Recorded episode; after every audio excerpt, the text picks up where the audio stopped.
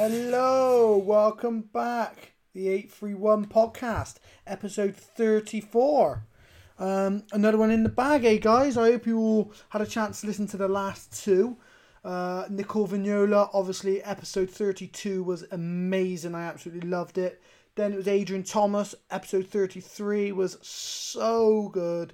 Um, so informative, so diverse, just a great podcast, a great guy. It was really fun. Um, and now we're on to episode 34. My guest today is amazing. I'm going to just go through quick bits of housekeeping. So, of course, um, as always, Trojan Fitness, Trojan Nutrition, long term sponsors. The Cloud Seller Limited are a sponsor. Obviously, I train at A3 Academy Bristol. I teach there also, and the Sweatbox Academy, the Sweatbox Gym in Bristol. I train and teach there. Pedro Bassa BJJ. I do my jiu-jitsu also. So, yeah, that's places you should look up and get familiar with. They're uh, they're places where I'm at regularly, so they always get a mention on here. But we are always looking for sponsors. If you're listening, you fancy sponsoring, doesn't matter how little you want to sponsor, get in touch.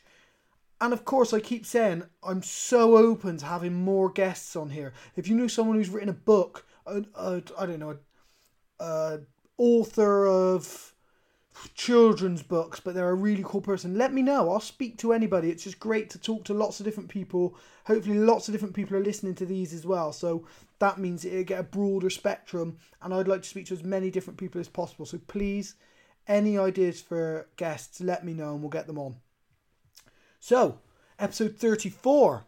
I'm over the moon to be uh, joined by someone I'm lucky to call a friend, and that's Jeff Shapiro. Jeff is. We've been friends since the X-Pyr uh, a couple of years ago. We both competed in the X-Pyr. We met each other there and just really, we bonded really well. And I really like the guy. We fit each other's personalities really well. And he's just a much cooler version of everything I want to be. he's a. Uh, he's just a great guy. Jeff's uh, an awesome guy, and we got together and we had an amazing talk. You might think that because we've done a few of these lately with paragliding people and that it's going to be similar. Oh no, this is not a similar talk to anyone who I've had on. The base jumping stories aren't similar. The paragliding stories aren't similar. Everything's different about Jeff. Everything's different about this. So it's well worth a, a listen. The adventure that he he describes from his recent trip to Alaska is mind blowing, and all the time he speaks just just draws you into wanting to be there. You know, so this one was brilliant, and I absolutely loved it, and I'm sure that you're going to love it too. So, yeah, without further ado, basically, it's best to get straight on and let you guys hear it. This is episode 34 of the 831 podcast, and this is my good friend Jeff Shapiro.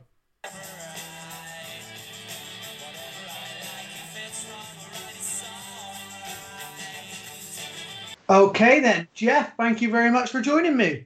Ah, thanks for having me, man. Yeah, it's cool to see you, catch up. It's been a while. Yeah, definitely, mate. My pleasure. Um, yeah, it's been a while. What was it? Uh, the X-Pyr, probably the last time we, uh, the last time we saw each other, but we've obviously spoke since then. Yeah, yeah, yeah, yeah. It's actually what I mean. It's coming up on two years, I guess, because the X-Pyr is supposed to be happening soon. Um, I don't think it, it, it's not happening. Correct? Is that officially, yeah, officially cancelled the other day? Yeah, yeah, that's a bummer for those guys. Yeah. Did you apply, or you were not going to do it this no, year? No, I wasn't going to do it this year. Uh, I actually thought about it a lot because it was such a good time, and um, because you know, um, not relative to the competition, but because uh, you know I made some mistakes when we did it together, um, and uh, feel like it would be fun after learning lessons from that experience and learning more about the course to to go and give her again you know but i i did a pretty cool expedition last year. Uh, i flew a paraglider and uh, hiked you know did, did a vol biv trip across um, a section of alaska uh, in the brooks range which is north of the arctic circle um, across the ANWR the arctic national wildlife refuge. And it's like well, it's the largest designated wildlife refuge in the North American continent, and there's no infrastructure, no trails, no roads, no nothing. It's just raw wilderness for uh, forever, and um,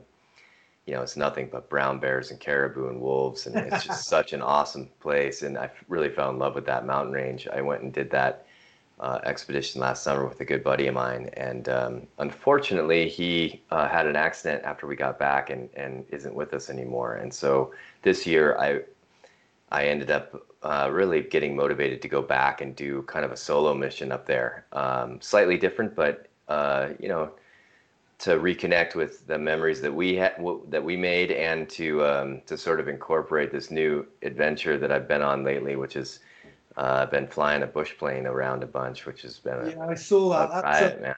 Yeah, that, that was pretty badass. It's one of those. Um, I think if I was to live out in the states, it was something I would definitely do. But um, here we we have very little use for it. I have considered doing a uh, like a microlight course here, so that I can fly yeah, yeah.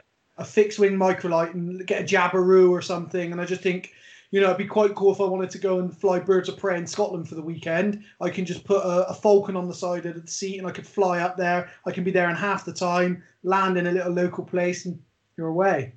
I mean, that's it, right? It's like we both love to fly, and at the root of it, it's the flying that's enjoyable.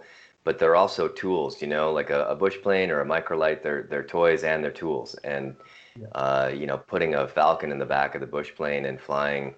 I mean, like the Alaskans say, you know, you can you can fly an hour or you can walk a week. It's up to you, you know. And um, they are really handy and helpful. And if it's um, an aircraft that's specialized to do that, then landing in some pretty remote places is is really possible. So yeah, they're they're amazing tools. Um, the plane that I'm flying, that thing can land in you know under 200 feet and take off in about the same, and Wow. and uh, you know it can efficiently get there if you're trying to make some distance too. But um, but at the root of it, it's really fun to fly too. You know, I mean, just just being able to uh, carve turns up a river. Or, fly up into the mountains and land in these remote places it, by you know in itself is super fun Yeah, it looks super. But where, so whereabouts are you based in the in the? So where are you like right now? Where would the plane be, etc. Where will you be? Ba- where are you sort of stationed?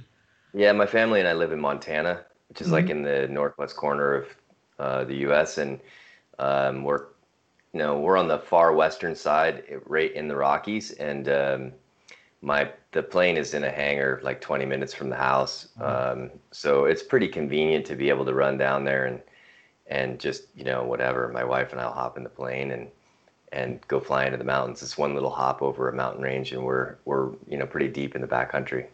Yeah, Montana is one of my favorite places. I uh, I was there. I went there for Lost Prairie, and uh, Oh, nice. it Yeah, was like that in itself. Lost Prairie Boogie was awesome. Um, one of the, I think it's the oldest skydiving boogie in America, right? Something like that. Yeah, and just you know, classically known for its debauchery, and you know, there's yeah, like you know, naked partying and all kinds of stuff. I mean, the, that's the exactly. Lost what Prairie is pretty legendary. yeah, it was uh, it was really cool. But then what it allowed me to do is uh, open my eyes to just how amazing somewhere like Montana is. When you come from, you know, I'd been down at uh, Elsinore a little bit before that, and in in in LA, I've been training it in LA, and then you go up to somewhere like Lost Prairie, uh, up to Montana, and you hit when you get into like Missoula, you're like, okay, so this is still there's still a little bit of a town here. There's still stuff going on, and you push a little bit further on, you're like, yeah, this is like this is bear and elk country. This is Yeah, yeah. Well, that's where we live. We live in Missoula. Oh, okay, nice, yeah. Yep, yep. I know yep. Missoula well. I uh, I went to there's a little there was a little barber shop there, a little hairdressers, and I went and needed my haircut. So I went in before Lost Prairie and I started talking, and the uh, the girl goes, "Oh, where are you from?" I said, "I'm from a place called Bristol in the UK." She's like, "Yeah, I'm from Swindon, which is about 37 miles from Bristol." Oh wow. Oh no, did I lose you?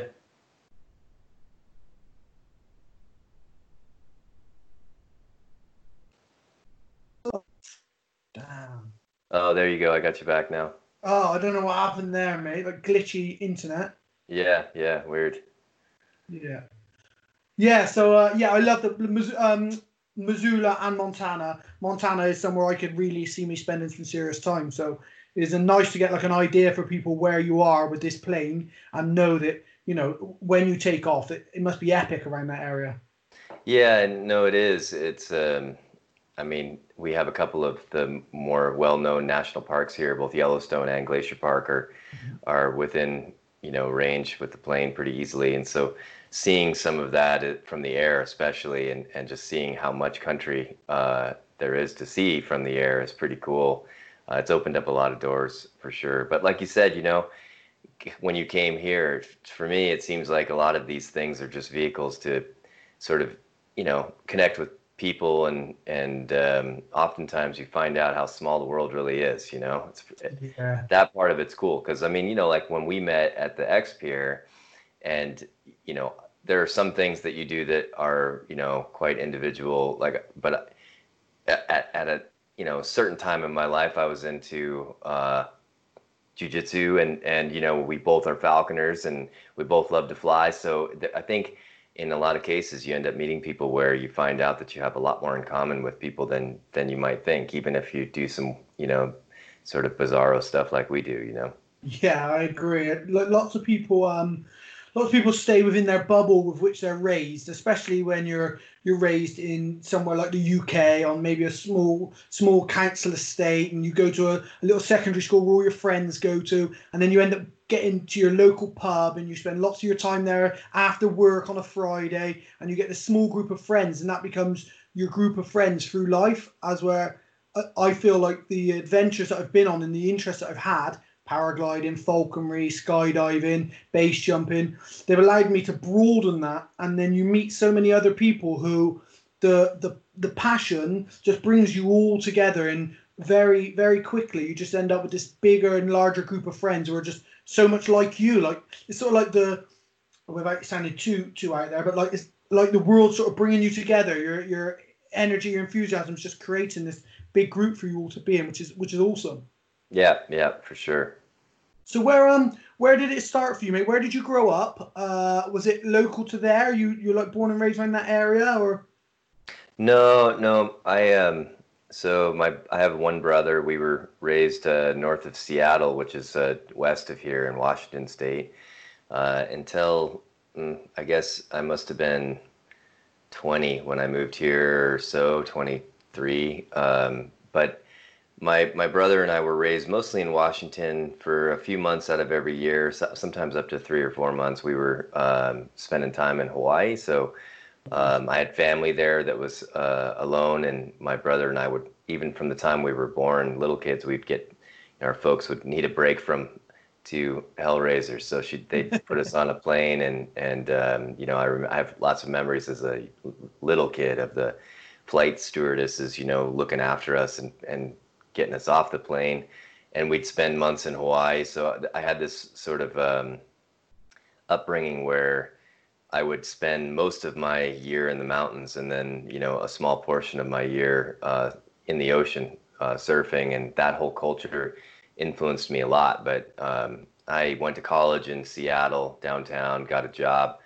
um, in that part of the country, and just my wife and I uh, both were just sick and tired of sitting in our cars in traffic every day, and uh, ended up having an opportunity to move to Missoula in '97, and have been here ever since. We sort of fell in love with this place just because of the convenience of outdoor recreation. Mostly, you know, most of the people who live here don't live here for the economy; they live here because uh, you know, being outside and, and getting after it is pretty uh, important to them, or or um, in one form or another of that, you know. So uh, most of the people who live in Missoula uh, full time tend to be pretty happy and healthy, and we like that energy. There's it's a college town, but it's, it's not a party town. it's like a lot of art, a lot of uh, music. Um, there's something going on every weekend uh, in the summertime. Lots of like people's market, farmers market.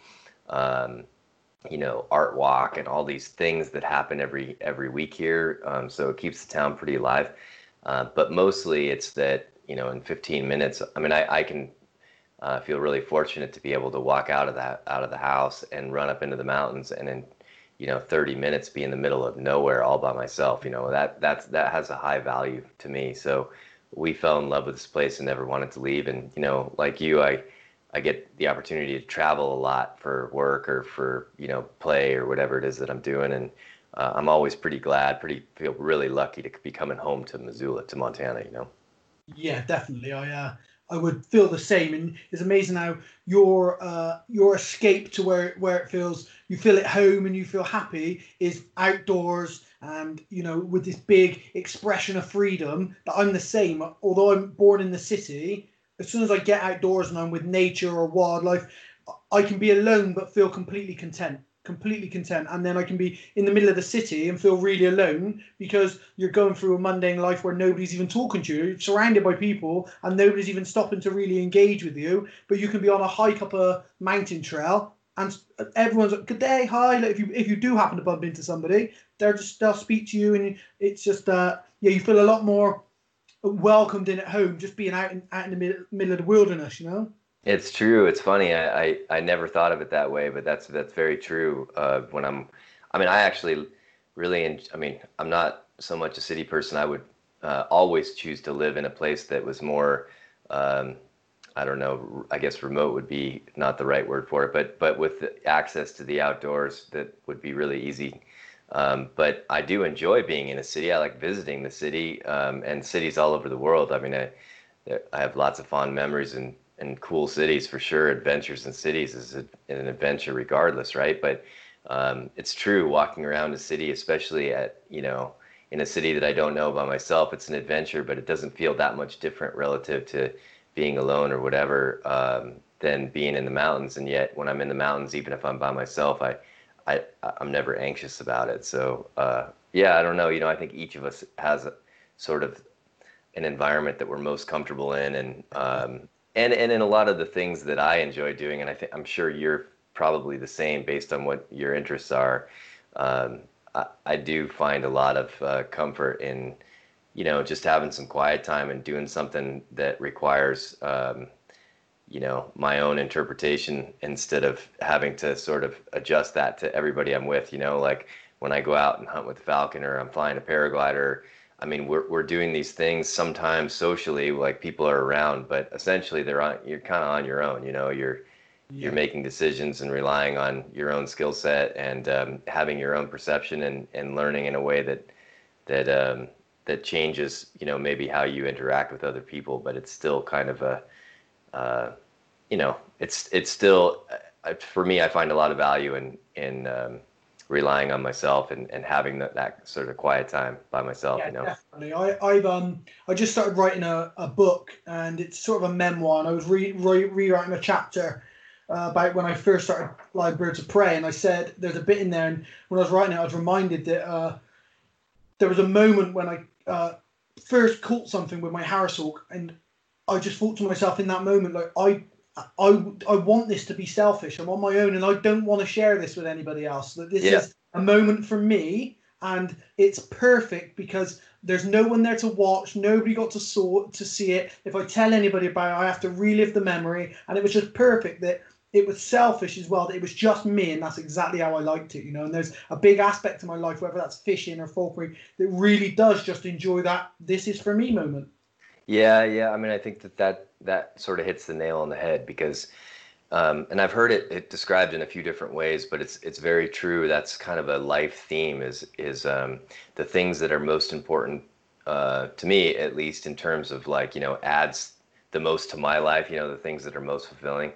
They're in arenas where n- no one's watching and no one cares. You know, and the th- the th- the thing about you know like uh, as an example, paragliding or hang gliding or you know whatever you're doing this thing and all these moments happen and man like uh, like you you know uh, the most memorable wingsuit base jumps I've done, the ones that mean the most to me, are the ones where I was totally by myself uh, with no cameras, and I don't need to tell anybody about them. They're, they're, my, the two most important cameras that I was born with were the only ones I needed, and if I can't remember it, then it's not. It just doesn't doesn't matter. It's not doesn't mean anything, and um, so, you know, paying attention to the here and now, being present right now, not worrying about, you know, what so and so is going to hear about it later, uh, that makes that moment uh, unique and special because it is. And then, you know, the other part of that is, is when you tell a story, you know, when you've experienced something, um, you've experienced it, it changes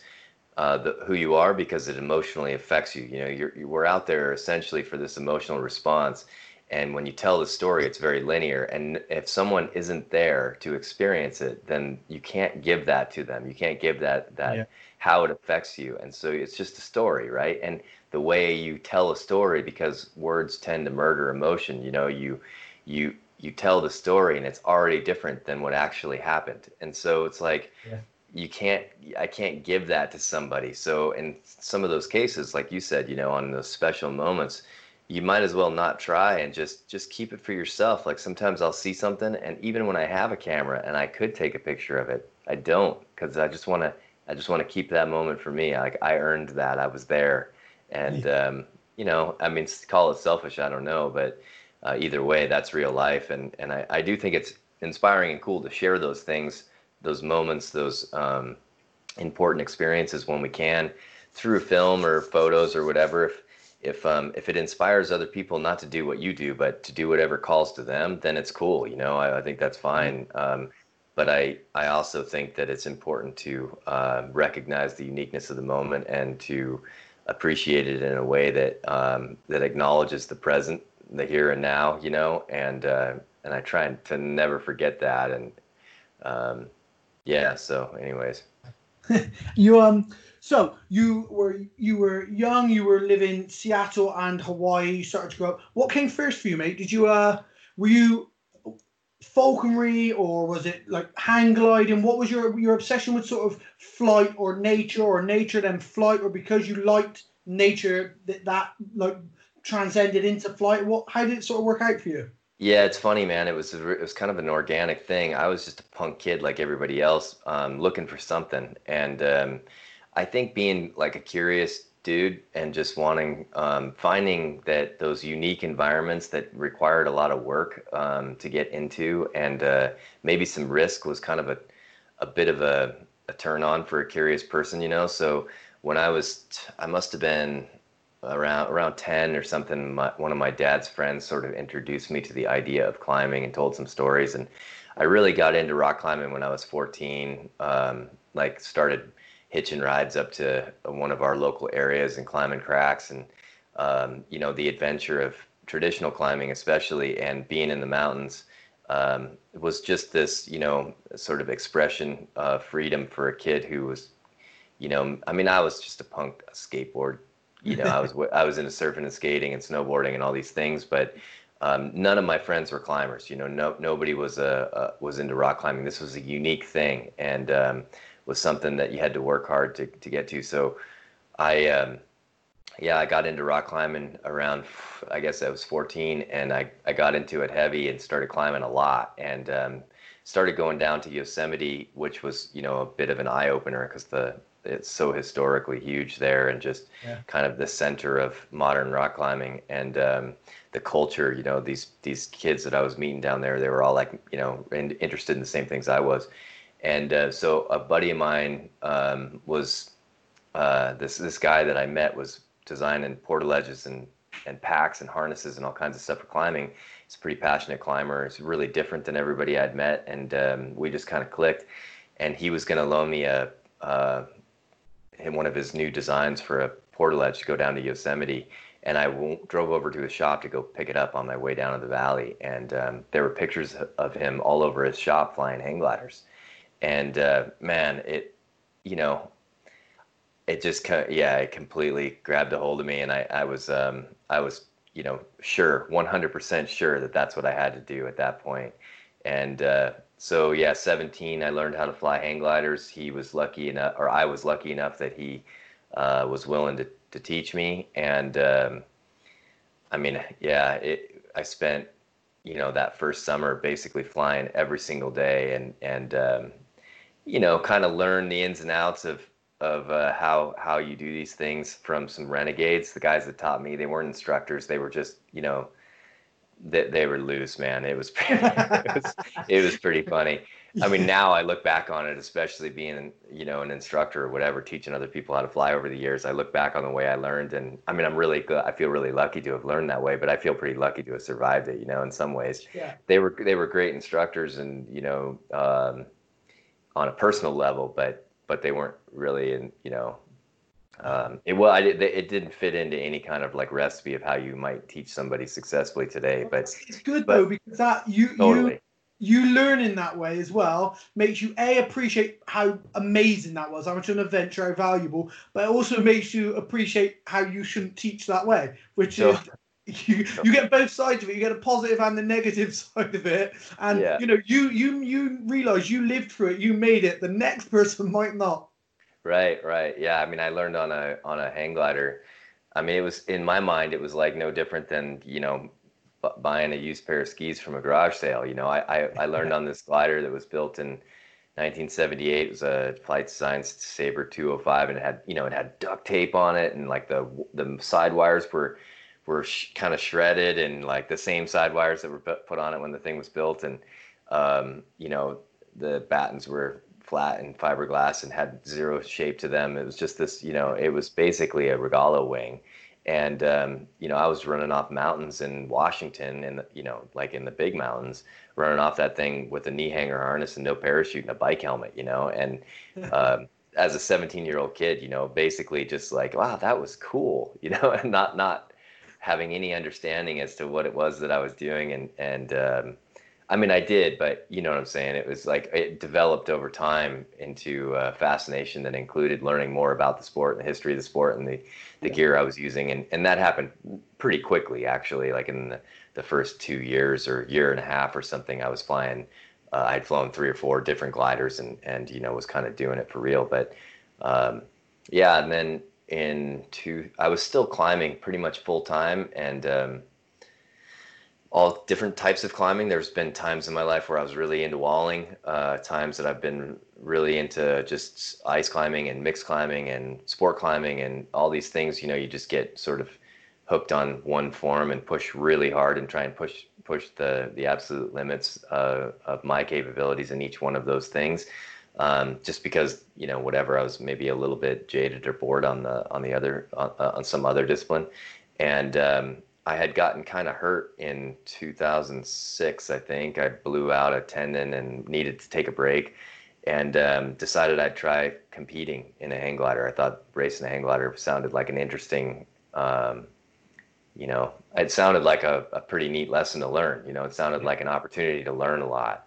which I was most interested in, just getting better, you know at, at that stage even um, more so now even but but then i was less interested in being good at stuff and just better or just just more interested in getting better to the learning aspect you know? Yeah that's like uh, so a lot of people will refer to maybe yourself or people like me we're considered like renegades or mavericks and a little bit out there and a little bit wild but what you generally find with people like that of that mentality is that although yeah okay you could say we're renegades we're a little bit wild we're a little bit out there we're we're generally looking to improve and get better, and because right. we're looking for that and we're looking to be great at something, and we don't want to make mistakes, and we want our peers who we look up to, we want them to eventually like see us on a peer level as them. We're just wanting to be better, so then we're rushing steps and we're, we're moving fast. So people think, oh, he's a renegade, he's wild. But in actuality, it's a thirst for knowledge and it's a crave for knowledge, and you're just trying to be better and learn and be as proficient as possible.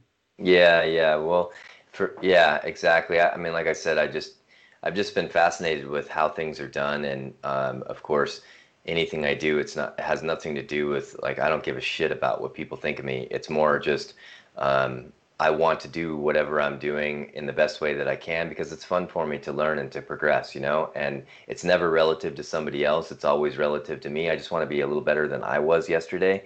But it's cool to use my friends who I have a lot of respect for as benchmarks and as to whether or not my my uh, I'm making progress or my mistakes uh, are mistakes or or you know maybe I made a decision today that worked and and what what does that mean? And you know uh, competition especially was an opportunity for that. It was to be able to go and to race against myself yesterday but to use all my buddies who were you know some were much better pilots than me uh, to benchmark my mistakes and my successes and to see what worked and what didn't and then to make those changes and apply them tomorrow you know? And so i would go to say two comps in australia or whatever and get like you know whatever 80 hours of flying and 1500 miles of XC in in three weeks. And it was like um, you know three seasons in yeah. in one trip you know and I would learn so much and and that was the turn on you know. And it was it's always cool to win the day or to you know do well or to feel like you raced well or whatever but but mostly it was it was a thirst for learn to learn you know. And then um, so I, I, competed in a hang glider from 2007 to 2011 I think pretty much full time. Five, you know, I did like 50 or 60 tasks a year. You know, it was like um, five or six major comps a year. Yeah. And and once again, it kind of you know what started out as being driven by some ambition um, ended up being uh, appreciated as just an opportunity to meet new people and to discover new ways of of seeing the world. You know, new perspectives and new um, new places, and just man, it just opened my eyes to what was possible. And yeah. And then uh, you know there was this there's this guy um, as a climber you might be familiar with this guy named Dean Potter who yeah um, yeah. yeah so Dean was just a really inspiring dude for me. And we um, met I think at a trade show or something I can't remember but we you know being both sort of private people I remember it was just madness. It was like I think it was the outdoor retailer and, and there's just you know people walking around everywhere thousands of people. And you know, he had Whisper Dog with him, and we just like went over in the corner and sat down on the carpet, you know, and just like had a conversation about nothing. And um, we were talking, and he was, you know, he was psyched on learning how to hang glide, and uh, started telling me about flying wingsuits, you know. And he was like, man, he he knew that uh, from what I was interested in, that it would be something that um, that would, you know, give me what I was looking for and um, so he he talked to me about it, and I, you know, I honestly I wasn't really that um, into the idea of jumping out of planes, uh, just not, just because it just seemed like um, airports and fuel and um, a lot of falling, as opposed to you know, if I was going to fall, I'd just go out and climb and take whippers, you know, or yeah. But I what I was most interested in was flying, and then I saw some I saw a film of him. Uh, he had climbed a route on, on a um, a feature called Mount Butte, I think, in Canada with another dude or two other dudes. I can't remember, but he ended up building this crazy ramp because it was really a positive exit and jumping it in a wingsuit, and it was a big suit. And the Cineflex footage was it just completely blew my mind that he had was flying that long, and the footage was beautiful. I mean, he's flying over like a broken glacier and out this big deep valley and it was it was really pretty spectacular footage and uh, my wife and i were watching it just because dean was on it and, and i I remember seeing it and I just I just picked up the phone and called him and was like, "All right, man, I get it. You know, like this is something that I'd really like to do." And he and he was like, "All right, you know, let this, you know, do this, do this, do this, blah blah blah." And um, you know, soon we'll be jumping together. And that's kind of how that that went, you know. And at that time, big suits were just starting to kind of develop. I mean, people were flying like Tony suits uh, they were making some some big suits already, and and uh, people were starting to fly them, and um, that movement towards you know terrain flying was just kind of getting going. People were watching the occasional uh, bit of footage of um, people driving lines in France and Switzerland, and like you know, there were co- still comments like, "I don't think this is real. I think this is just fake." You know, like it was just such so out of the norm, and um, at that time, uh, some of the big suits were being developed, and the um, the ability to actually fly a suit, you know, gaining performance was uh, was developing as as I was, you know, starting to develop in the sport. I mean, you know, I, am sure people that have been in it longer than me would would scoff at that and say, "Oh man, we were flying way before that," and it's true. But it's,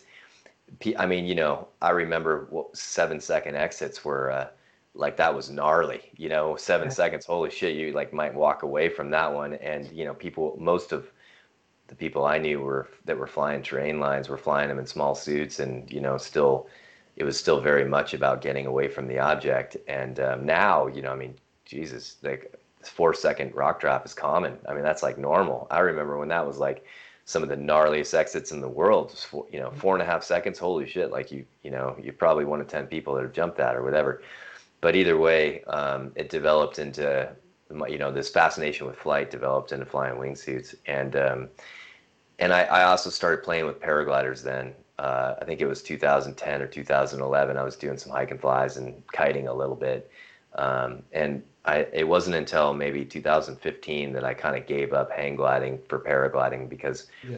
of that that ability to mix the two, you know, to mix those passions of being in the mountains, hiking and fitness, and and the understanding that you could cover a lot of ground with i mean as you know man 80% 85% probably of hang gliding and paragliding are identical you're, you're doing exactly the same thing you're making the same decisions everybody thinks it's so different. It's like you know these two different camps. It's, that's bullshit. It's exactly the same. Everybody's doing the same thing. We're just making um, use of what the what what energy is in the earth to to you know get us from one place to another. And uh, between hang gliding and paragliding those decisions are made in an identical way. Yeah, the exactly. only difference the only the only difference is just the limitations of the vehicle and learning how to manage the vehicle you know? So um, it offered this ability to paragliding offered this ability to utilize this skill set and this level of experience that i'd gained from whatever 25 years of flying hang gliders, um, but also the opportunity to learn something completely new, which was super exciting, right? It wasn't the learning curve became super steep again, you know, instead of being. Um, it's not that I wasn't learning in a hang glider; it was just that it was there. I was learning so much more in a paraglider, and then the the opportunity to, as you know, be able to land in the middle of nowhere. And um, the reality is, is if I landed in the middle of the mountains in a hang glider, because that thing is 19 feet long and 70 pounds and then another 40 on your back, uh, moving with it is just impractical. But in a paraglider, I mean, you know, you have nine kgs and it's a proper XC kit like we had in the X-Pyr. I mean, you know, you land in the middle of nowhere. If you're healthy and relatively fit, you can get yourself out. You can either hike to another launch and fly out, or you can walk out. And that's or you've got a shelter. If you need to camp, you've got a shelter that you can just oh, I can stay here for a few hours if it rains. Rather than walking in the rain, I can cover everything up. I can sit here. I'm good, and I can carry on tomorrow or in a few hours. Right. It's just yeah, it's just so much more convenient. You don't have to. You're not. No one's going to try and hide under their hang glider after carrying it for three hours, weighing seventy. But it's just completely impractical.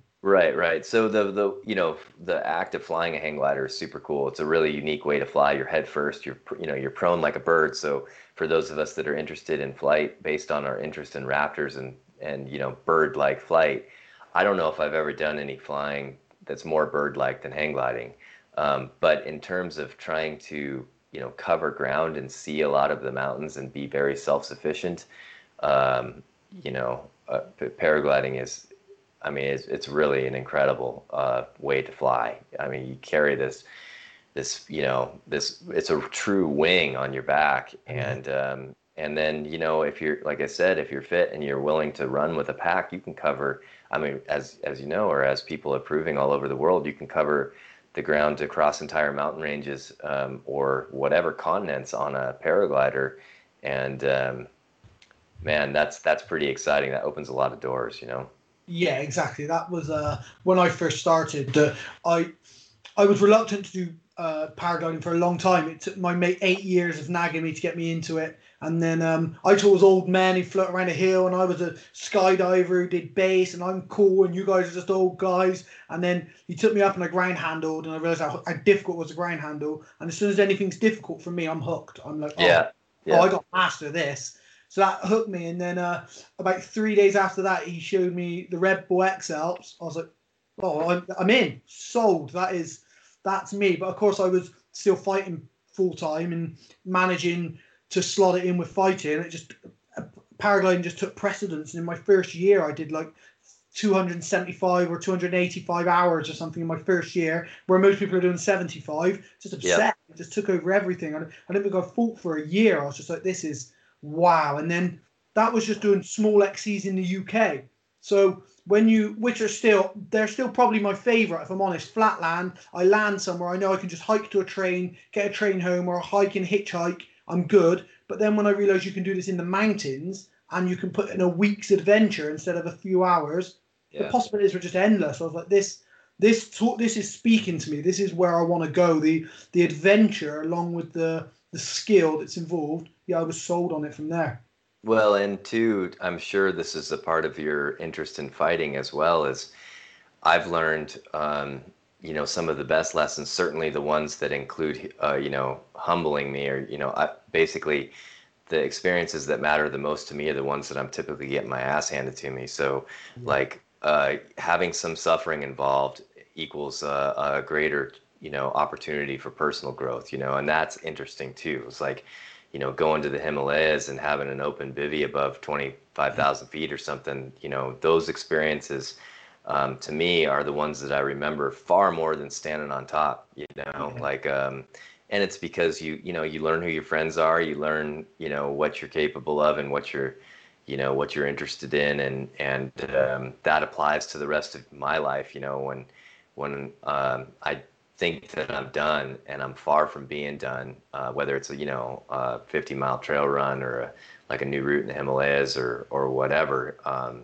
you know in the xp or whatever um, that can apply to the way that i interact with my kid you know or the way that i see um, a problem that needs to be solved and um, what attitude I take towards that problem. And um, you know, in the end, I think for me, it's all about just you know, and I think for most people, it's all about just learning how to, you know, we're we're all so small and we're all such a big, um, we're a part of something so much bigger than us. You know that learning how to be a good human, you know, and just like do our part is. Um, is important. So if the experiences that fulfill me as a human and give me, you know, a lot of that you know the positive emotional response that i want which doesn't always include good right like i said sometimes that includes getting my ass kicked um, that that if that enables me to be a better human and and uh, hopefully to raise a better kid you know another human yeah. then uh, then i'm psyched you know? and you're having an awesome time while you're doing it so yeah for sure that's the thing is I mean, there's certain certain things you'll do just because they are beneficial for the next generation or beneficial for people around you. But then, if something you're doing that you're passionate about and you love is also all of those things, all the much better. Yeah, I want to. I mean, I want to die with with memories, not dreams, man. I want I want to die used up and and smiling, you know. And um, I think uh, you know we life as you as you and I both know, uh, life is pretty short, uh, shorter for some than others, and um, you know, taking every opportunity to pay attention. Um, and I think the ability to pay attention comes from those humbling experiences, you know. But it's important. It's important to pay attention and to use the time that we have and and uh, you know make the be- you know the the most positive difference both in in my own life or in our own lives. Um, and hopefully, in as many other people that we can, you know, positively influence. Like, you know my daughter doesn't make me happy. Like i have to make me happy. She's a huge part of that. Um, but undeniably she influences me every single day you know? She influences the way i look at the world. She influences the decisions that i make and um, and the way that I, I handle myself and behave and hopefully influence other people. And each one of us is connected that way. And and i think when people forget that um, and sort of see the world through the filters of their own egos, you know, um, we, we lose that level of connection and, and the feeling that we're part of something bigger. And, you know, maybe that's a little foofy or whatever, but the, the, it, it's something that I've been realizing more and more these days, especially with this, like, you know, human nature study that's happening right now with this pandemic, you know, the way people are behaving and, and the way fear is controlling uh, the way people behave and treat each other. It's, it's interesting. And, and on the, on the flip side of that, the, the how how uh, amazing people are being too in, in ways and the way people are coming together and connecting and, and doing what's necessary. So, um, you know, it's, it's a, whatever. I think uh, even even social media at the moment, even the fact that people are posting stuff like uh, we shouldn't be rushing out of lockdown. We should be taking our time. And we should. I think even that is just a consideration for other people that that it's a lot of the time lost. You know, lots of people go through their everyday life with very little consideration for others. Not because they're selfish people. They're just busy. You know, it's, the world yeah, yeah. for a lot of people is just busy. And now a lot of people just posting on Facebook, just like we should be considering other people. We shouldn't be thinking about rushing out. What about the people who are this? And it's caused so many people who don't generally have that consideration or time for that consideration. They now have it, and you actually see that fundamentally, humans aren't bad. Like they're not. Fundamentally, humans are good. It just takes a lot of people. Um, it takes a lot of experiences for people to engage with that, and a lot of people get that gets lost on a lot of people because in this world, people are having to just worry about themselves because they have to go to work nine till five. They come home, they have to cook, they have to prep, they have to get ready for the next day and it, it does get very simple to get lost in that um, that roundabout things going over and over. So you see something like this pandemic, which is obviously is terrible, but at the same time it has shown a, an amazing side of of humanity as well. So yeah, yeah, yeah. Uh, it's it's it. Oh, go ahead. And like people, like you were saying just a minute ago, with people, I I defy anyone to come out and spend a week with me in nature doing something like camping in the Pyrenees or paragliding and then spend a week like kayaking or par- I defy anyone to come and spend a week doing that and then be sat there at the end thinking, I want my old life back. I want to go back to the city. I want. There's going to be a point where you're sat there in that week and you're going to think, I could do this. This is wow. This is what it's about. No matter what your background, everyone at some point will look there it, on a mild night or on a nice slow river, trundling river, and they're gonna at some point they're going to be, yeah, this is I can do this because fundamentally that's where we're meant to be.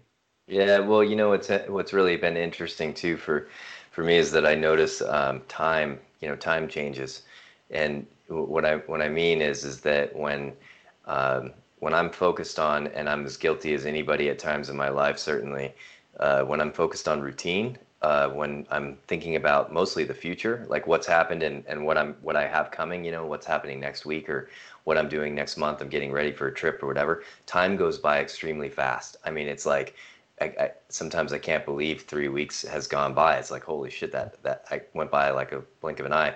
And yet, when I'm on an expedition and and I don't have any social media and I'm in the tent reading a book on the storm days and I'm hiking around or looking for a way to get to the mountain or whatever uh, during the day and um, you know traveling from village to village with porters trying to get up into the mountains, whatever. Each of those moments are you're living in the present in such a profound way that time goes by exceptionally slow and a day feels like forever. So a month feels like a lifetime, you know? And when I'm home in routine, a month goes by like the blink of an eye. And that's um that's been a pretty cool realization to have because um, you know, when when I feel like time is moving by fast, it's telling me that I'm not paying attention to the here and now. You know, when I'm present, it goes by slow and uh, and I kind of am able to savor every moment, you know. And that, that's um, that's also, I think, a big sort of uh, attract attractor towards things like paragliding. When we're paragliding, we can't be doing something else, right? Like when we're flying our paragliders, we're flying. That's what we're doing. And base meditation. jumping, yeah, base base jumping is like the most profound level of that. When I jumped off you know, an exit wearing a wingsuit. I mean, there, I don't have the mental capacity to do anything other than exactly that then. And to the point where, you know, you're so in the present that even time uh, doesn't exist. You know, uh, people ask, how long was that jump? I have no idea. I have to, like, you know, watch the footage or see some, ask somebody else because I don't, I don't even have a sense of time.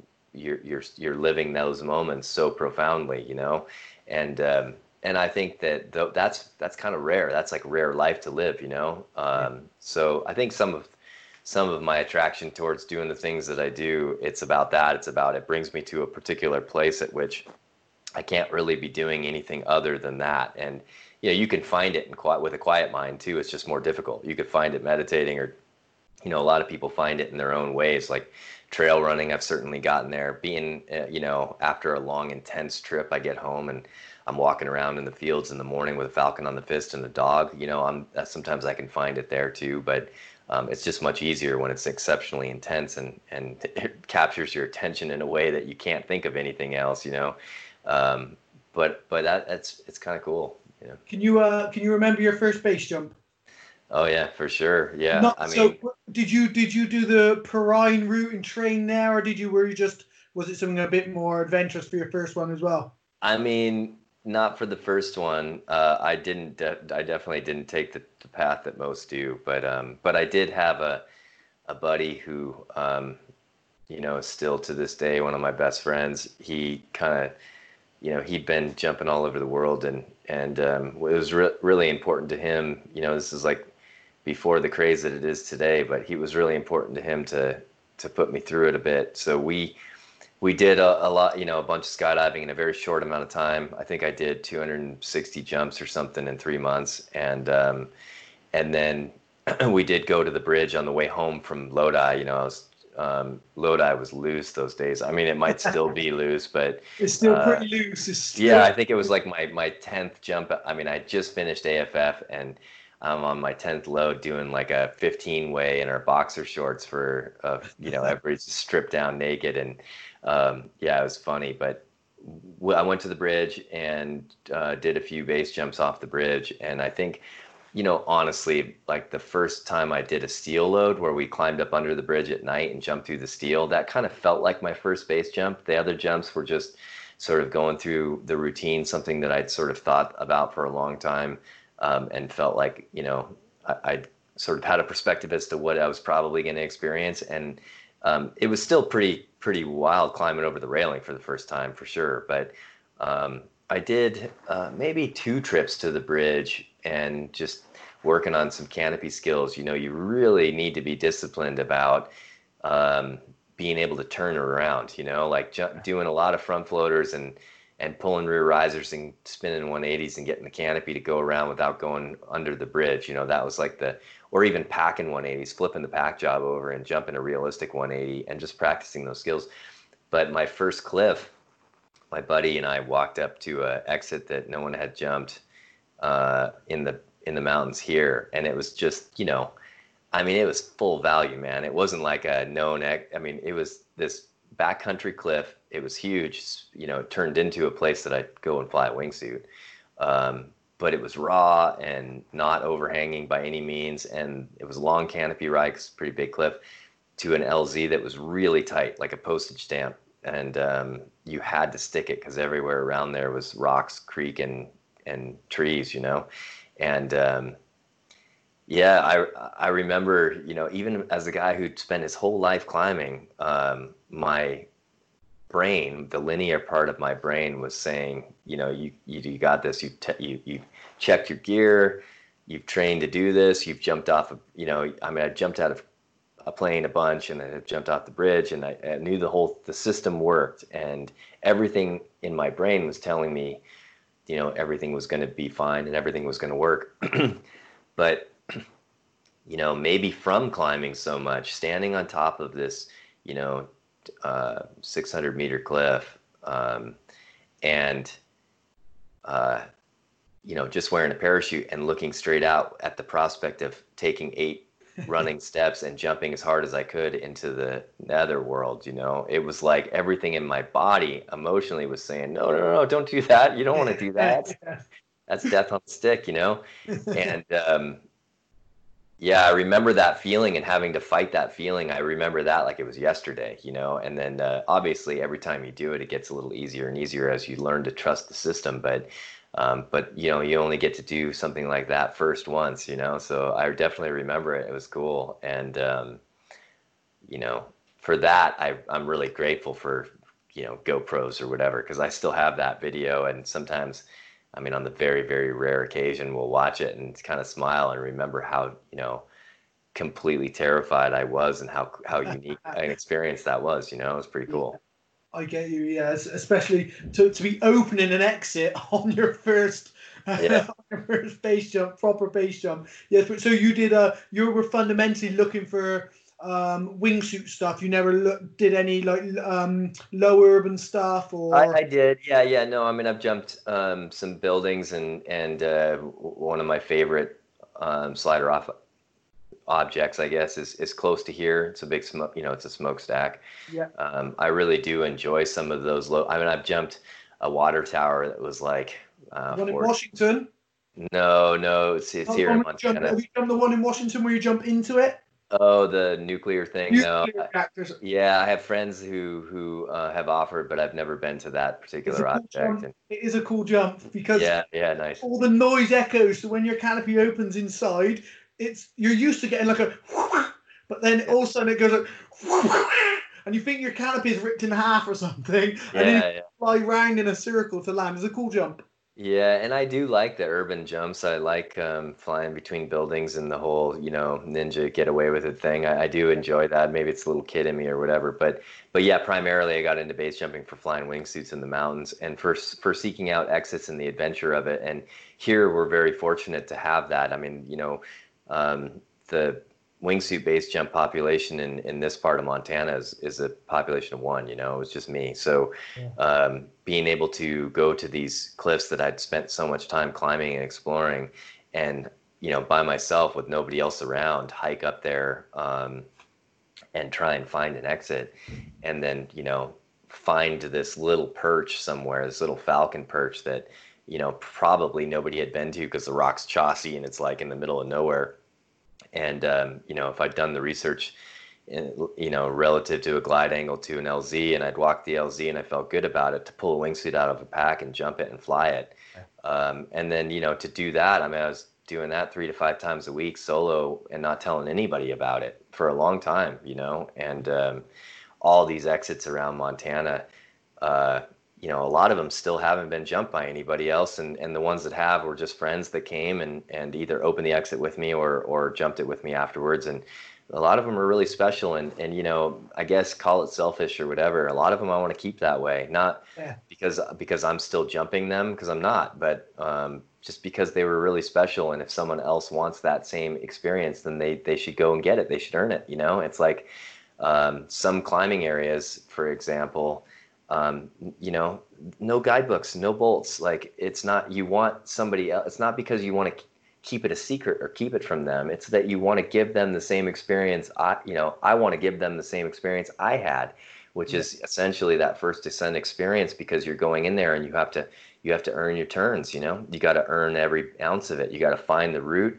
You got to find your your way through the the the wall to the the ridge or the summit and um, you know place your own gear and, and make your own decisions and pay your own consequences. And at the end you'll have a, a, a richer experience because of it. And um, so i think of it not as selfish but as as being selfless. You know I, I if i added bolts and i wrote a thing it would be more about trying to tell people what i did which is stupid than to allow someone else to have that same adventure which i find really high value in.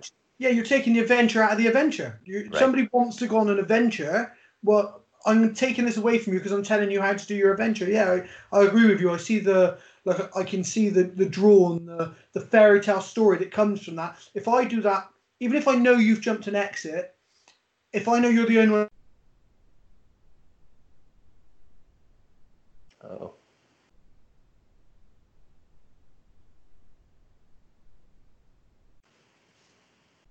I think I lost you again. Oh, there you go. I got you I'm now. Back. Yeah. Okay, cool. Um, yeah, I was in Turkey. Uh, I was at Turkey Boogie Moab a few years ago, and it all ended. Turkey Boogie like dispersed, so there's now no one left. There's just me and a couple of guys. So we were on YouTube trying to find what exits looked like on YouTube. So we'd go hiking to somewhere where we thought uh, we thought Welshman's might be, or we thought this place might be, and we'd hike. And I'd look on YouTube and think, that looks a bit like the exit from here. Do you think it's? And I'd laser it just to be sure. Like it's high enough. We should just jump it anyway. And if it's Welshman's well, I'm just doing that, just exploring and thinking, is that funky front? It looks like it could be. That was amazing for me because you just didn't have the, you didn't have a map, you didn't have a guide. It was just as good. And your adventure ten times that. What you're describing is ten times that. So I can only, I can relate, and I can only, um, for me, I would be thinking, yeah, I would want exactly what you're saying. Yeah, yeah. Well, and it is, it's an interesting thing because, um, you know, I don't, the perspective of what it was is, it's like, once again, like what we were talking about before, it's very hard for me to describe it in a way that actually gives it to someone because, man, like, like, uh, it's hard for me to describe um, what it's like to wake up at, you know, after a kind of a fitful night of sleep, knowing that I was going to try and do this thing the next day, um, that, you know, could be the last moments on the planet that I get to spend, you know, and, waking up pre-light um, you don't have anybody to motivate you. You're you're doing it yourself you know? You drink coffee and you drive you know 45 minutes down into the mountains and you know to turn the radio you know you got the music and you got the heat and the whole bit to turn the car off and get out into you know the cold morning uh, before light put a pack on totally silent by yourself and to you know walk into the woods and up into the mountains without anybody with you and not really any idea as to whether or not it's going to work to you know four hours later end up on some perch 2000 feet above a raging river in a small spot that you're pretty sure you can make it to.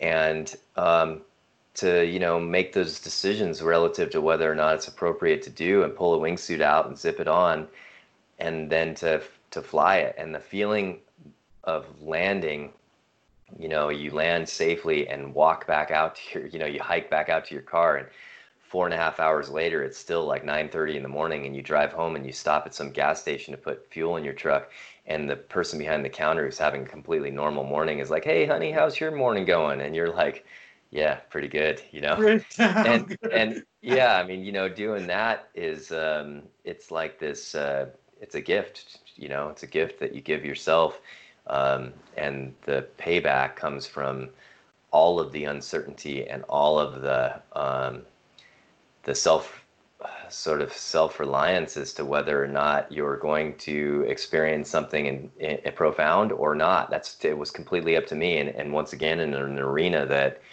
no one's watching and no one gave a shit. Like it's just not it's not important to anybody but me.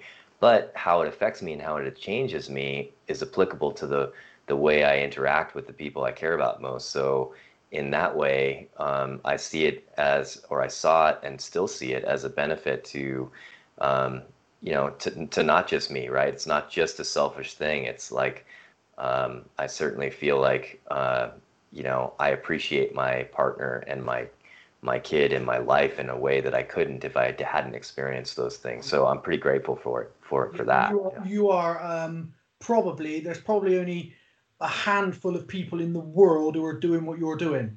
Like if if a handful, you know, like there's lots of people who are base jumping and base jumping become a bit commercial, but there's only a handful at most people doing what you're doing, going out solo, exploring, finding exits, having enough knowledge to research them, look at them, and think, I could do that. You go and you take the exit on your own, walk, you know, walk away, and that's it. It's just for you that's very very unique especially even within the world of base you know very unique. Well it, um but it's it but it's the soul of it right? It's the heart yeah. and soul of it. That's that's where it comes from. And that's why i guess when someone you know emails me and says hey i'm going to go and try and fly far in texas. Where should i go? How how are the conditions? What what forecasting tools should i use? I mean i try and give everybody the respect to answer and to to help if I can, but it, it's a real turnoff because I'm just like, man, where's the fun in that? I don't want to tell you all the answers. Like, exactly. go figure it out. Like that's stuff that you got to earn, and it's going to mean more to you when you do. So it's kind of one of those things. It's like I, um, it's a turnoff when someone says, you know, where's that exit? I want to go and jump it. What's the flight like? Where do I land? You know, I'm just like, man, wow, really? Like that? That you're just you just basically said, you know, scoop me some ice cream, but take all the chocolate and all the flavor out of it, and um, you know, put it in a package, and uh, and you know, then you know, in fact, don't even send me the ice cream. Just send me the video, and I'll make sure everybody thinks that I ate it. You know, it's just weird. yeah, I I completely agree with you. Yeah, you're losing the essence. You just want the jump, and for me, the jumps the smallest the worst probably the worst part the adventures everything but the, that's the worst. I say to people uh, i've said to people like, i do a lot of low urban stuff that's my sort of thing. I like sneaking into buildings and i like that so I, I like to pretend i'm james bond basically. Yeah yeah it's fun yeah. sneaking past security and stuff but for me i've done i've gone up on top of buildings and people have been like what do you think? I'm like probably be right but i'm not going to jump.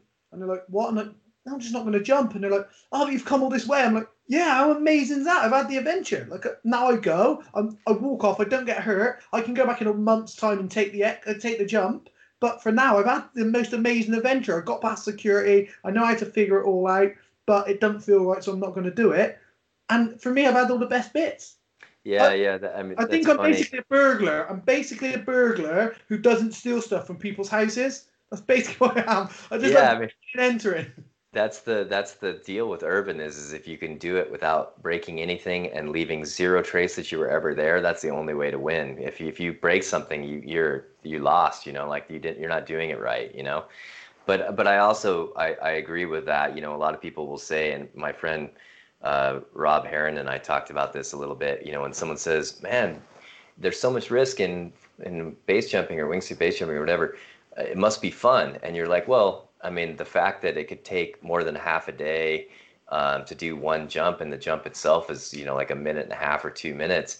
I mean, it's pretty fucking fun, you know. Like you're spending all this time when this this thing that you're actually doing is such a small amount of time, and what they're hearing is is that, oh, it's such an intense experience that all the work is worth it. And it's like, no, you don't understand. It's the whole half a day that's the jump. It's yeah. it's everything that's involved. It's the hike in the mountains and, and some of my best jumps, like you, I didn't even jump. I walked up there and got up in the morning and, and didn't feel like it and was scared and was nervous and uh, didn't sleep well and tried to find every excuse in the world to not go do the jump and still got in the car and still drank the coffee and still hiked up there and when I got to the top, I was in a completely different mindset and ready to do what I came to do. But you know what? The conditions weren't right. The wind was strong, um, in the wrong direction. Uh, the you know the object maybe had snow on it or whatever. There was some reason where maybe it was just my state of mind where I just didn't feel like it was a good uh, idea to jump that morning. And because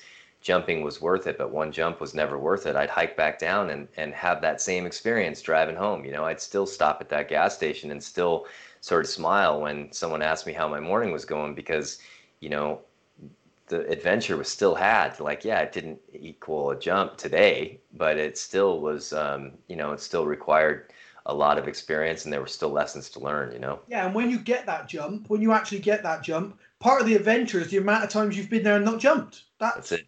That, that's, that, that's all part of it. It's not just the one day that you go and jump. It's the four days where I went and studied DLZ. It's the two days where I hiked the trail just to find the exit. All of those things are what make the jump, not just the one day where it comes together. Yeah, I mean, you know, I wouldn't have experienced uh, how awesome it was to have a good flight in the X-Pyr if I hadn't made some of some mistakes and ended up super short. You know, it's like I think you know you have to experience the loss and the pain to be able to truly experience how amazing life can be. Too, you know, uh, you just have to have that perspective. Otherwise, you know, you're sort of um, kidding yourself that you understand it completely. Yeah, definitely. So can you um can you talk about this uh, trip that you went on with your buddy to was it Alaska? Did you say you went? Yeah, yep. yeah. Can you yeah. talk about that? Because that I mean that is from everything you spoke about so far, and because obviously the the stories that I love to hear, that is sounds like an amazing adventure, and that's like the epitome of everything we've sort of built up to now. Like a culmination of all of it coming together to do something that is completely far out and a bit more wild. Yeah, yeah. Well, and what's cool about that trip is is that we didn't, you know, at first we were like, okay, well, where are we going to try and make it to? And I, I, at at some point during the planning, I was like, nah, let's not do that.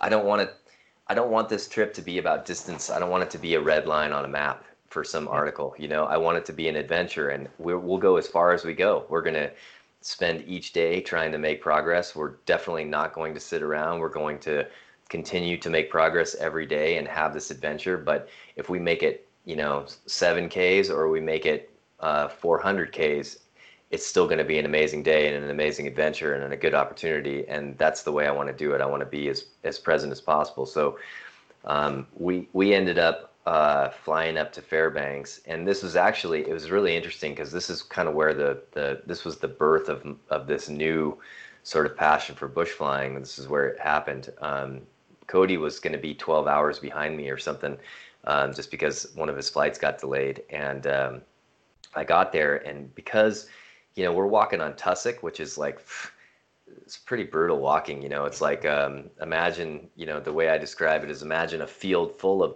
It looks like grass. It looks like you could just walk straight across it, and really, what you're walking across is like imagine basketballs uh, all stacked together. The whole field was covered in basketballs, and on top of the basketball was like a 12 inch kitchen sponge, and in between all the basketballs was like a foot of water. And that's what you're walking on. So these things, these tussock um, are you know collapsing and you're trying to hop from one to the other and what you see is this easy stroll across grass is actually a kind of a nightmare. So we got pretty motivated pretty quick to fly as much as we could you know and carrying 65 pounds uh, which is like the bare minimum 1500 calories uh, a day and um, bivy gear and, and a little bit of camera gear but mostly just exactly what we needed uh, to, to do this trip we did both carry firearms because the you know the it's it's pretty wild up there. Um, certainly there are uh, grizzly bears and the and there's no groceries, so they can be pretty curious at times. Um, and it's important to to have something. And so and it's windy, so bear spray wasn't just it just wasn't an option really. Um, so we we ended up um, being able to physically carry 10 days of food and fuel, and we the expedition or our trip, we knew we wanted to be out there for a minimum of 20, 21 days. And um, the, like I said, the, the area, there's zero access, no infrastructure. And because it's protected, the only thing that, um, you know, you could do in terms of access would be to fly a bush plane into designated strips. And I think uh, in certain areas in the ANWR and in the gates, you can land an airplane below high water mark. Um, on snow or below high water mark in some of the riverbanks uh, where you know you wouldn't leave any type of permanent um, you know uh, sign that you had been there. Uh, so our plan was to to carry everything we could um, to basically drive up the Haul Road or the Dalton Highway and walk into the mountains to a launch and start flying um, eastward towards the Canadian border. And there's this like the the crux of that trip was going to be crossing rivers because the rivers are big and they're swift. And with 65 pounds on your back in deep water there's no way you're going to cross it. We had to cross them via paraglider you know? And so there's all these massive arteries through that range and we had to get across them via paraglider. You couldn't walk across them uh, you could but but most some of them at least you couldn't. Um, so you know we sort of started our adventure and when i got to fairbanks and C- cody was behind us I met up with this bush pilot who was going to do our food drop, our food and fuel drop. One food and fuel drop in the middle of the expedition. He was going to come and bring us another 10 days of food and fuel. And we were we didn't want to like um, hose ourselves by pre-placing it and having to be there at a particular time. What if that time was uh, right in the middle of the best flying day of the trip? And what if that spot was way out of our way relative to the direction we were traveling because the weather was the way it was? You know, which yeah. above the Arctic Circle, you have no idea what's going to happen. We had 23 hours of light 24 hours of light, but the sun angle is never good. So the flying is actually quite soft and it's pretty windy. So imagine flying with light lift and lots of wind um, in a very convoluted mountain uh, environment with um, lots of places to land, but but you know uh, n- no real route that makes it super convenient to get from one place to another. You know, um, and your days from rescue. So if you get hurt, you know your risk management has to be um, you know relative to where you're at. And um, you know there were some areas where you, you, couldn't get a bush plane in. There's just no way. I mean, you would have to call for a helicopter rescue if you broke your back or something, and that was a major deal. You're talking about a military helicopter coming from a day away, you know, or more. Wow. Um, so you know it's pretty remote, pretty cool that way. So waiting for Cody, my my buddy, who's become kind of a lifelong friend now, um, and the bush pilot was like, "Hey, man, you want to go flying?" And I was like, "Well, yeah." And he's like, "All right, get in the front seat," you know. And I was like, "Wow, really?" So he puts me in. I had a little bit of sticker rudder time from over the years, just flying ultralights uh, at hang gliding comps, but I'd never flown a Super Cub. And in you know the first two hours, he had me landing on grass strips and riverbanks all over the place, and, and it hooked me. So even though we had this in, insane adventure up there in the paragliders, I was, you know, most days dreaming of bush planes and sitting in the tent during the storms and thinking about how I could learn how to fly a plane and you know just financially all these things. Just go, I was completely hooked, you know, like like all the other things that we enjoyed doing, right? I was just totally hooked. And you're and, on one adventure, but you're already thinking now. Oh, I can see. Well, I mean, to a limit. There was a that that trip was so amazing because there wasn't a minute of that trip where I wished I was somewhere else. I was having so much fun just being in the middle of nowhere and trying to figure out the next launch and the days that we did fly 60 or 100 Ks it was just like man I can't even describe to you what it's like uh, for what I mean I, you already know but it, you know to most people what it's like to have worked your ass off carrying this huge load over ground like that and then up a mountain to be able to put it all on your back and have this intense launch experience because it's nuking or because it's like you know if you land at the bottom it's just such a letdown you know? To get off to get up to base and you know three four hours later to be way down course line, like deep in the mountains. Yeah. Um, man, landing after covering that much ground with that much weight with no effort, just like laughing our guts out at cloud base was, yeah. it's it's really cool. And what were you, you on, know, Jeff? Sorry, what what wing and what harness were you on at this point? I was flying. I was flying an X Alps or I mean Z Alps, um, Ozone Z Alps, uh, just because it's robust and it's light. Um, yeah and it's the glider that I flew in the X-Pyr, and I had you know hundreds and hundreds of hours on that platform. Just really felt super comfortable flying that glider. It's also got wicked performance for uh, a wing that is light and easy to carry. Um, and I just love the way a two liner flies. So um, that was the wing for me. Uh, Cody was flying an M7, um, which is also an ozone glider, and he had just gotten it and wasn't super familiar with it, but really liked it and then we were both flying Kortel harnesses. I was flying a Kolibri um, as he was as well, just because they have 80 liters of storage. I mean, yeah. the amount of gear, I just couldn't fit it in another harness. And that harness is well built. Um, it's hard to kind of get in and out of, but it's super comfortable when you're in the air. It flies well. And like I said, man, I could carry everything in the kitchen sink. And on a trip like that, when you're totally self reliant, you kind of need to have everything in the kitchen sink, yeah. you know? Um, so, you know, I, I, uh, I really liked my kit for that trip, and, and, it was really the kit that I would take again. Although I just got a Zeolite um, GT, which I think is the the kit that I'll is the glider that I'll take up there the next trip.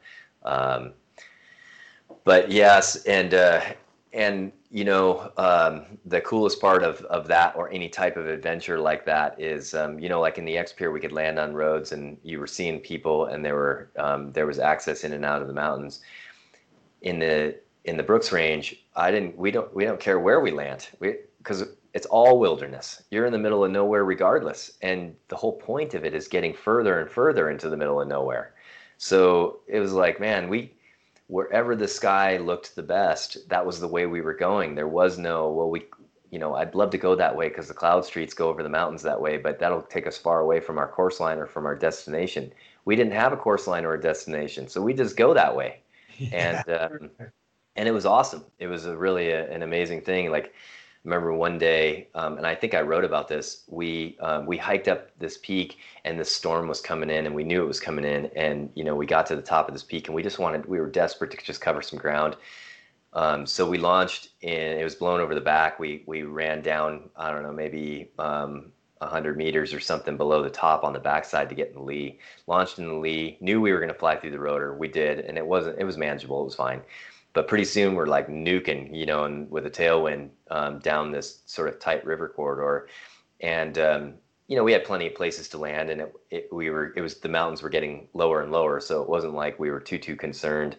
And um, you know, at, at, the end of our long fast glide, we just turned into the wind and landed. It wasn't that big of a deal. But by the time we got our gliders in our bags, lightning was crashing like directly above us. You know those moments where like you see the light and then bam, it hits you super hard. The sound is just like like you know shakes your brain. And um, it was you know driving rain, 40 miles an hour from behind. We're totally Gore-Texed up, you know, putting on our rain pants and our rain jackets and just soaked to the, you know, and um, we're walking with our packs out this riverbank, and it's just eight, ten foot willow thick and the only way through it is this trail that we found, which was obviously a bear trail.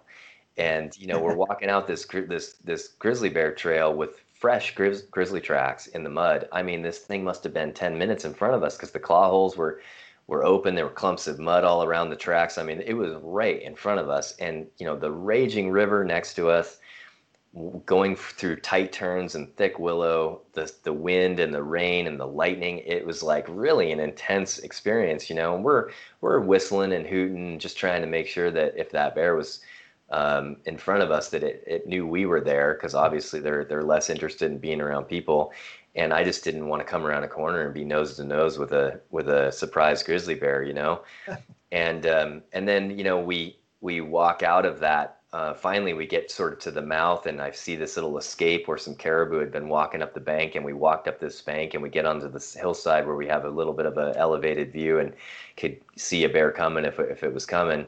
And, uh, you know, the, the storm passes and it gets sunny again and it goes from 30 degrees to 70 degrees. And, you know, we're steaming now because we're starting to dry out. And, you know, we get up on this, this hillside and man, we're tired. We're, we're kind of whooped. So we're going to set up camp. We set up camp and as I'm setting up camp, I hear this dog bark and I like a like kind of nip, you know, you hear this and I was like, man, who is out here with their dog? I mean, we're in the middle of nowhere. And I look over and like a hundred meters away on the hillside is this big black wolf. And it's looking at us and uh, sitting there like a like a house dog, you know. And it starts howling. It's just this lone wolf. And I howled back and we howled back and forth for over an hour as it was just kind of watching us set up camp and it walked up and over this hill. And, you know, this wolf takes off um, over the hillside as we're howling back and forth. And I, you know, I'm looking at my watch, it's midnight and it's, it's like sunny and 70 degrees, you know, and we're setting up camp. And it was just like, man, it was such a wild day of, you know, something that's so far uh, different from my normal day that, um, you know, th- it's those kinds of memories that stick with me, not, you know, how far we went or, or, you know what we accomplished. It's it's Yeah, exactly. being able being able to howl back and forth with a wolf in the middle of the in the Alaskan wilderness. That like that was cool. You know. Yeah, that's pretty awesome. And so, how how far into the trip are you when this happens? When you get that um, I, that I, experience? it was it was probably eight days in, um, which, as you know, if you're present every moment of those eight days, feels like a long time in. You know, we'd been we'd been going for it, and uh, yeah, I, I think it was probably a week in or something. Yeah. Yeah. So you uh you know you've still got a hell of a way to go yet. It's still Oh, like yeah. you're not you're not at the end, you're nowhere near, and you've just had this amazing experience. You're just like plus whatever you've had before that, you must be sat there thinking like, shit, how how much better is this gonna be? How much better Oh is it gonna man, get? I mean, that's one of like uh, you know, a hundred stories. I mean, man, that's two days before that, we did land on the wrong side of a river, and it was stormy, and clouds were super low, and um, you know, there's no such thing as throwing. We didn't even have a rope for a Tyrolean. You couldn't get across the river. There's no way. So we spent almost a full half day looking for a bluff that was into the wind, that was tall enough, and you know, like setting the glider up and putting all the stuff all like it was like a half hour to pack the harness to get a flight just to be able to you know pull the glider up in a you know 18 to 20 mile an hour wind and crab you know across for a five second flight a raging river that you know like if you if you know obviously, like whatever if you landed in the river you'd die. I Oh, mean you know you just drown and I mean it was just raging. And um, you know, we pulled gliders up and flew the five seconds over and kind of hovered to us, you know, to a landing on the opposite riverbank, and uh, you know, put the gliders away. And you know, there's a moose standing in the willows over on the other side, and you know, we're thinking like, man, we just, you know, it literally we we spent four hours getting across a section that I could throw a rock to, but we couldn't have done it without the paragliders and just the just the experience of trying to get across it, it mattered more than the distance we had covered, obviously, and the the fact that we could keep going. It's like, okay, now we can keep going. And I think later, like the lift in posi- positivity must be morale must be amazing. You've crossed it. You've taken a gamble. You've crossed it. You're uninjured. You must just be looking at each other thinking, "Shit, we're like, let's go. Let's carry on. This is amazing." You know, what was uh, incredible about that day was it was so stormy and gnarly. And after we crossed the river, once again, the storm passed, and we were able to hike to another launch. And by the time we got to the launch, the launch was perfect, and the conditions were perfect. And it was that day actually was our first. It was only like 40 Ks, but it was the first time that we launched and it wasn't just a gliding flight. It was like we went up to base we connected thermals we covered ground we crossed valleys and we crossed several of the big rivers that we needed to cross. And i remember when we landed i that day i remember when we landed it was like wow this is i think this is going to work. Like i think we're, we're actually going to be able to do this. This is amazing you know? And comparatively, you say it's only 40k, which a 40k flight would usually you'd be like, but um, what is that comparative to walking? The time of walking. So comp- a 40k A flight, you how long? And it's a and you A did it in, in how long? Like an hour, hour and a half through the flight. Yeah, it was about an hour. Uh, yeah, it was about an hour. It's pretty. It was pretty technical flying, so you kind of had to be patient. But yeah, I think it took. I mean, it, you know, comparatively, I think a few days later we did another 65 or 70k flight in an hour. So um, it depended on the day and the wind, but I think that day it was about an hour to go 40ks. And you know how it is, man. Even at home, I would I would trade a a 40k flight um, that took me three hours and I was barely staying off the ground for a, an easy 100k flight any day of the week, just Oh, because yeah. it's more rewarding, you know. And I think mo- more than anything, it just showed us that what we were doing wasn't stupid. It wasn't it wasn't silly. We weren't going to end up 20 miles away from the car two weeks later, having sat in the tent for five, you know, more than half the time or whatever. It was like, no, we're having an we're having one, and and this is going to work. We're going to do this, and um, you know, I don't think there had been some some dudes, some of the locals up there who had flown in the Brooks Range, um, and maybe even some Vol Biv had happened, but I, I'm not sure if anybody. Certainly, we didn't find any information about a lot of flying uh, north of the Arctic Circle. Um, so you know, at the time, I wasn't sure what the lift was going to be like, or or whether or not we were going to be able to fly in the middle of the night, or you know what you know what our window was and what our capabilities would be up there. And um, and you know once again that's the attraction right? It's like the last time i went to the himalayas we went to climb an objective that had never even been photographed. To me that is more interesting than seeing uh, pictures of a peak or having it be notorious and and having a line picked out and and all these answers already. You know i don't want to know the answers. Like that's the point of the adventure you know yeah i want to write my story i don't want to know the ending I want to write my story and then the ending's to come. And it's the reason why when you know I, I did share the story like in I think I wrote, wrote might have wrote an article for cross country or something. We I made sure not to put a map with a red line on it. I don't want I I don't want people to know where we were. And once again, it's not about being secretive. It's about giving them the gift of being able to do all those things that we got to do because for me the most meaningful part of that trip was picking the line, looking at the sky, figuring out the rivers, memorizing the terrain and the, the names of the places that we were and what was available and what wasn't and and you know what trouble we'd get in if we went this way and and you know what valley was accessible if we went that way and all of those things you know how high these mountains are what's the weather doing in this part of the range? Because you know the way the systems blow over the beaufort sea and come in from the bering like it's blowing one way one direction in, in one place in the range and another and another and it's very commonly consistent that way. Um, so you know I, I, think all of those things all of that preparation expedition preparation six months of it or more that's part of the trip. That's that's the get to you know? That's what people get. It's cool.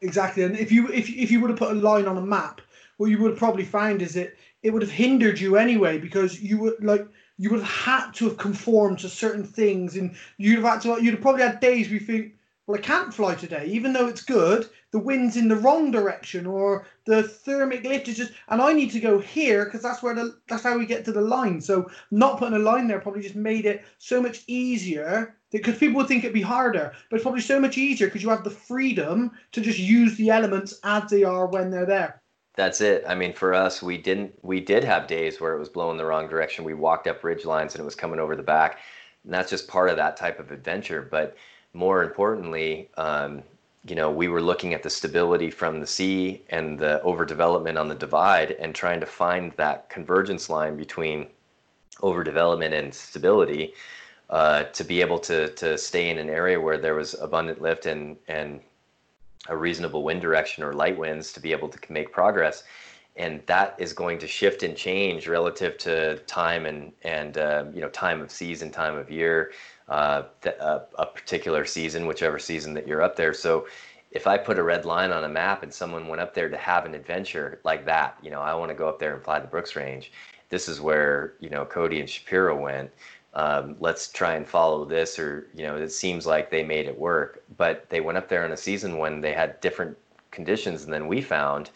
Um, you know our line wouldn't make any sense to them. So it's not you know if i go back up there i'm not going to take the same line i took. I'm going to take whatever line the environment provides as being the most logical way to have an adventure that makes sense you know? And um, and in that case, it would be a completely new adventure, which is the only reason I would go back up to the same place, you know? Yeah. And you are going back, aren't you?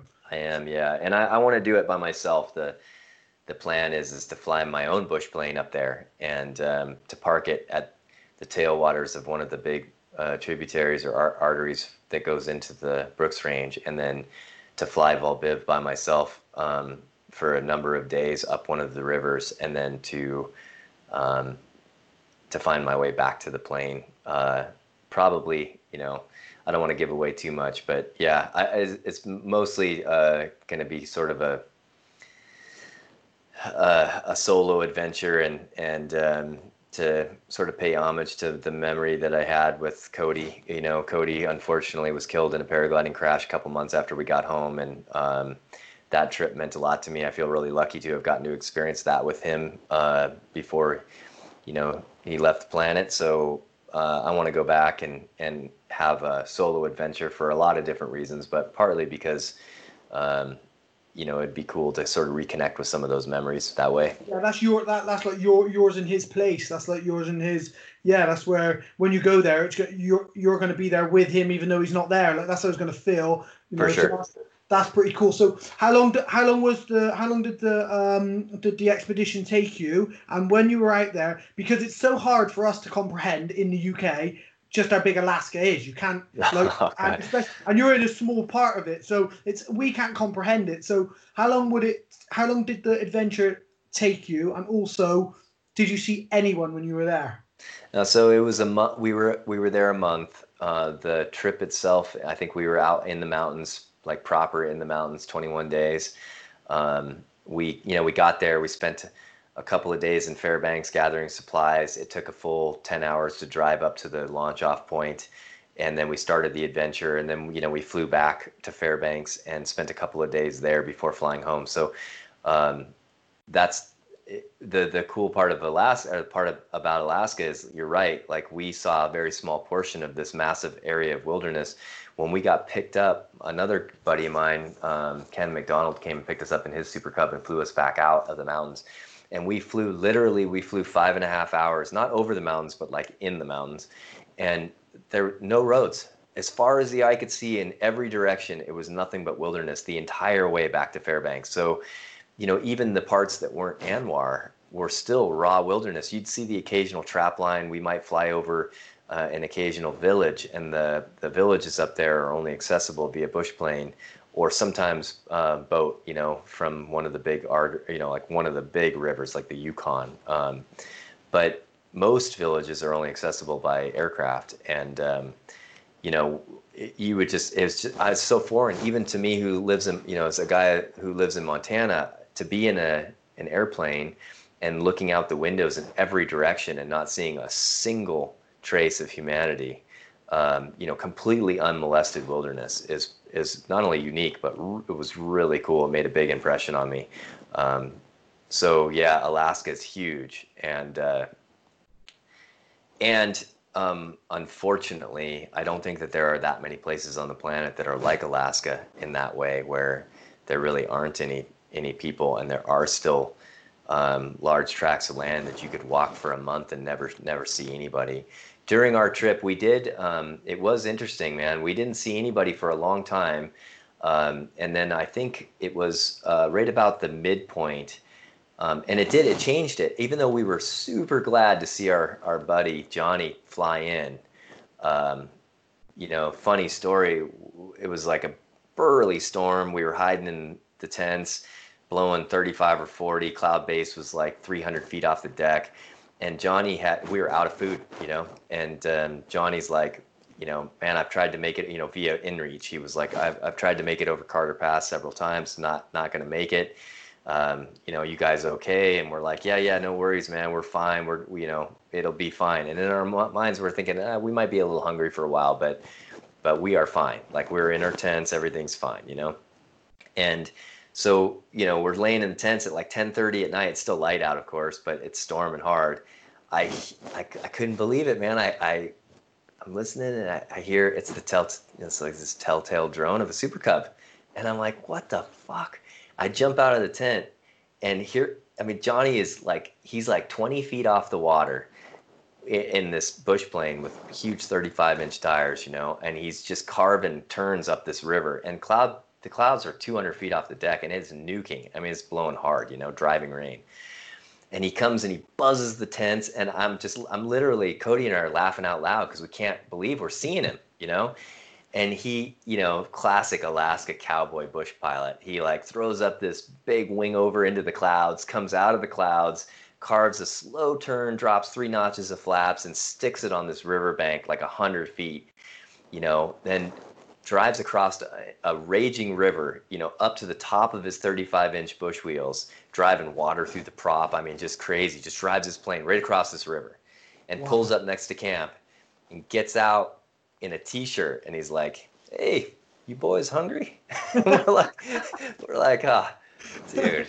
That was it was like it was the single most impressive piece of aviation I've ever seen. It, to this day, seriously, it was so wild. But he stayed there because he couldn't get back out. I mean, it was just too stormy. So he stayed there for a day and a half, and it changed things. It was like um, it was awesome to have him there, and the camaraderie was great. And We were laughing the whole time. But having an airplane and an escape and having someone else other than Cody and I there definitely changed the experience. And when when Johnny f- did get into the plane and take off, and it was just the two of us again, uh, we noticed it even more, you know. Um, and then I think on the like the second to the last day, uh, I heard a whistle and wasn't sure. And maybe a mile and a half away on the other side of the valley in the river, we saw a lone through hiker. It was a, I, th- I think it was a woman. She just whistled and waved and was walking with purpose the other way with a light pack. So people do try and cross the Brooks Range on foot. It's a thing, you know. Like there, there are through hikers. They're not very. They're far and few between.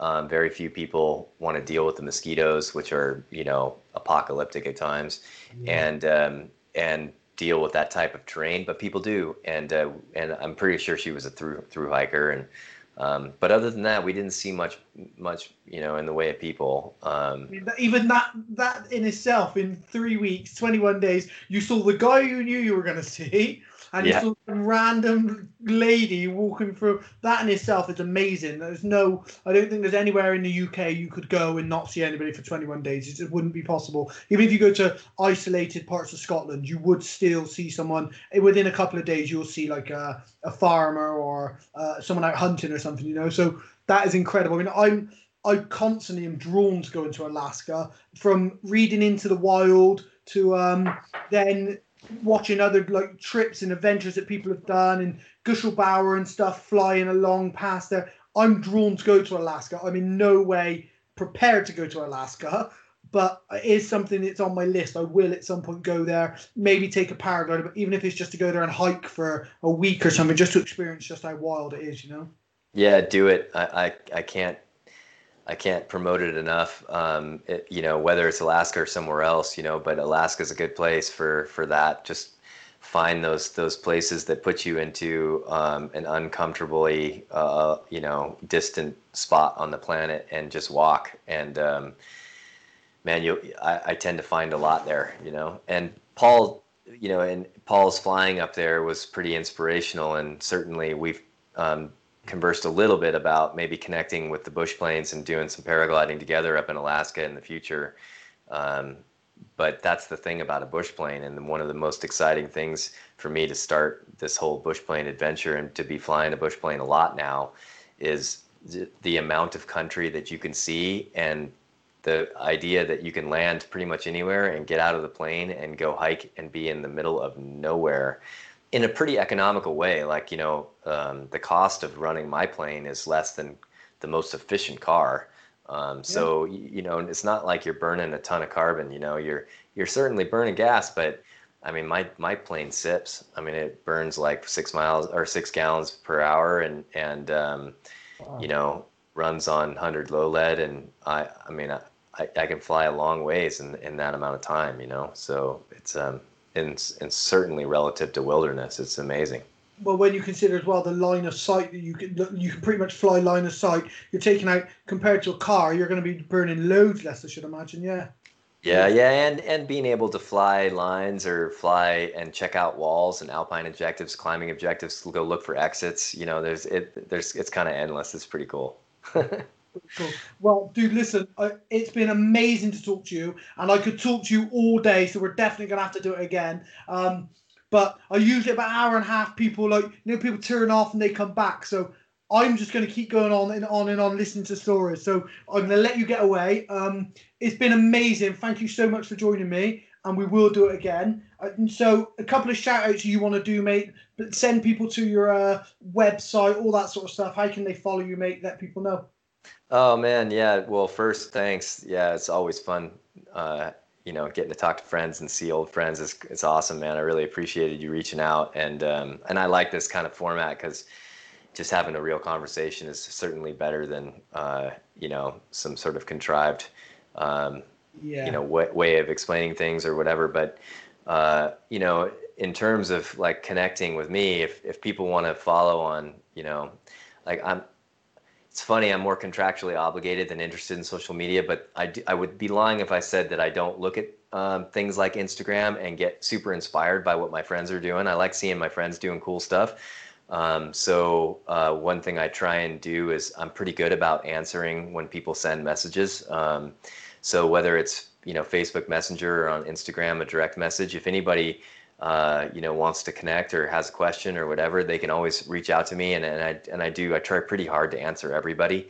Um, but yeah, you can follow along in, in Instagram or or uh, you know I'm not as active in Facebook, but or, on Facebook, and um, you know I'm I'm actually just starting this like it's it's a little uncomfortable because I don't um, I, I don't like I said I'm kind of a private person, but I am starting this uh, this this film series, a small little film series, just to share adventures in the bush plane, uh, mostly to introduce um, whoever wants to watch it to the interesting friends I have. You know, like I'm going to use the plane to, you know, fly down to Moab and pick up Steph, and hopefully we'll go climb and jump something together. Or I'll fly to Hood River and pick up Tyler Bradt, who's a pro kayaker, and we'll go paddle something. And it's mostly to try and capture like their perspective on life because I've learned a lot from those guys, just my friends over the years, and um, I'll be working on that over the summer just to stay a little bit more local and and um, to use the bush plane to access all the things that I love to do.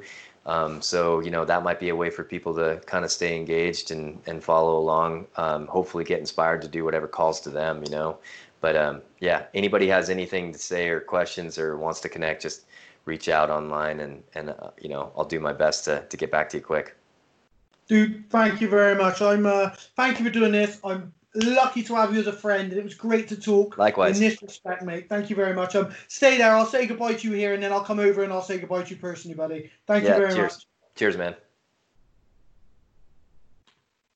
Right, we are. I believe we are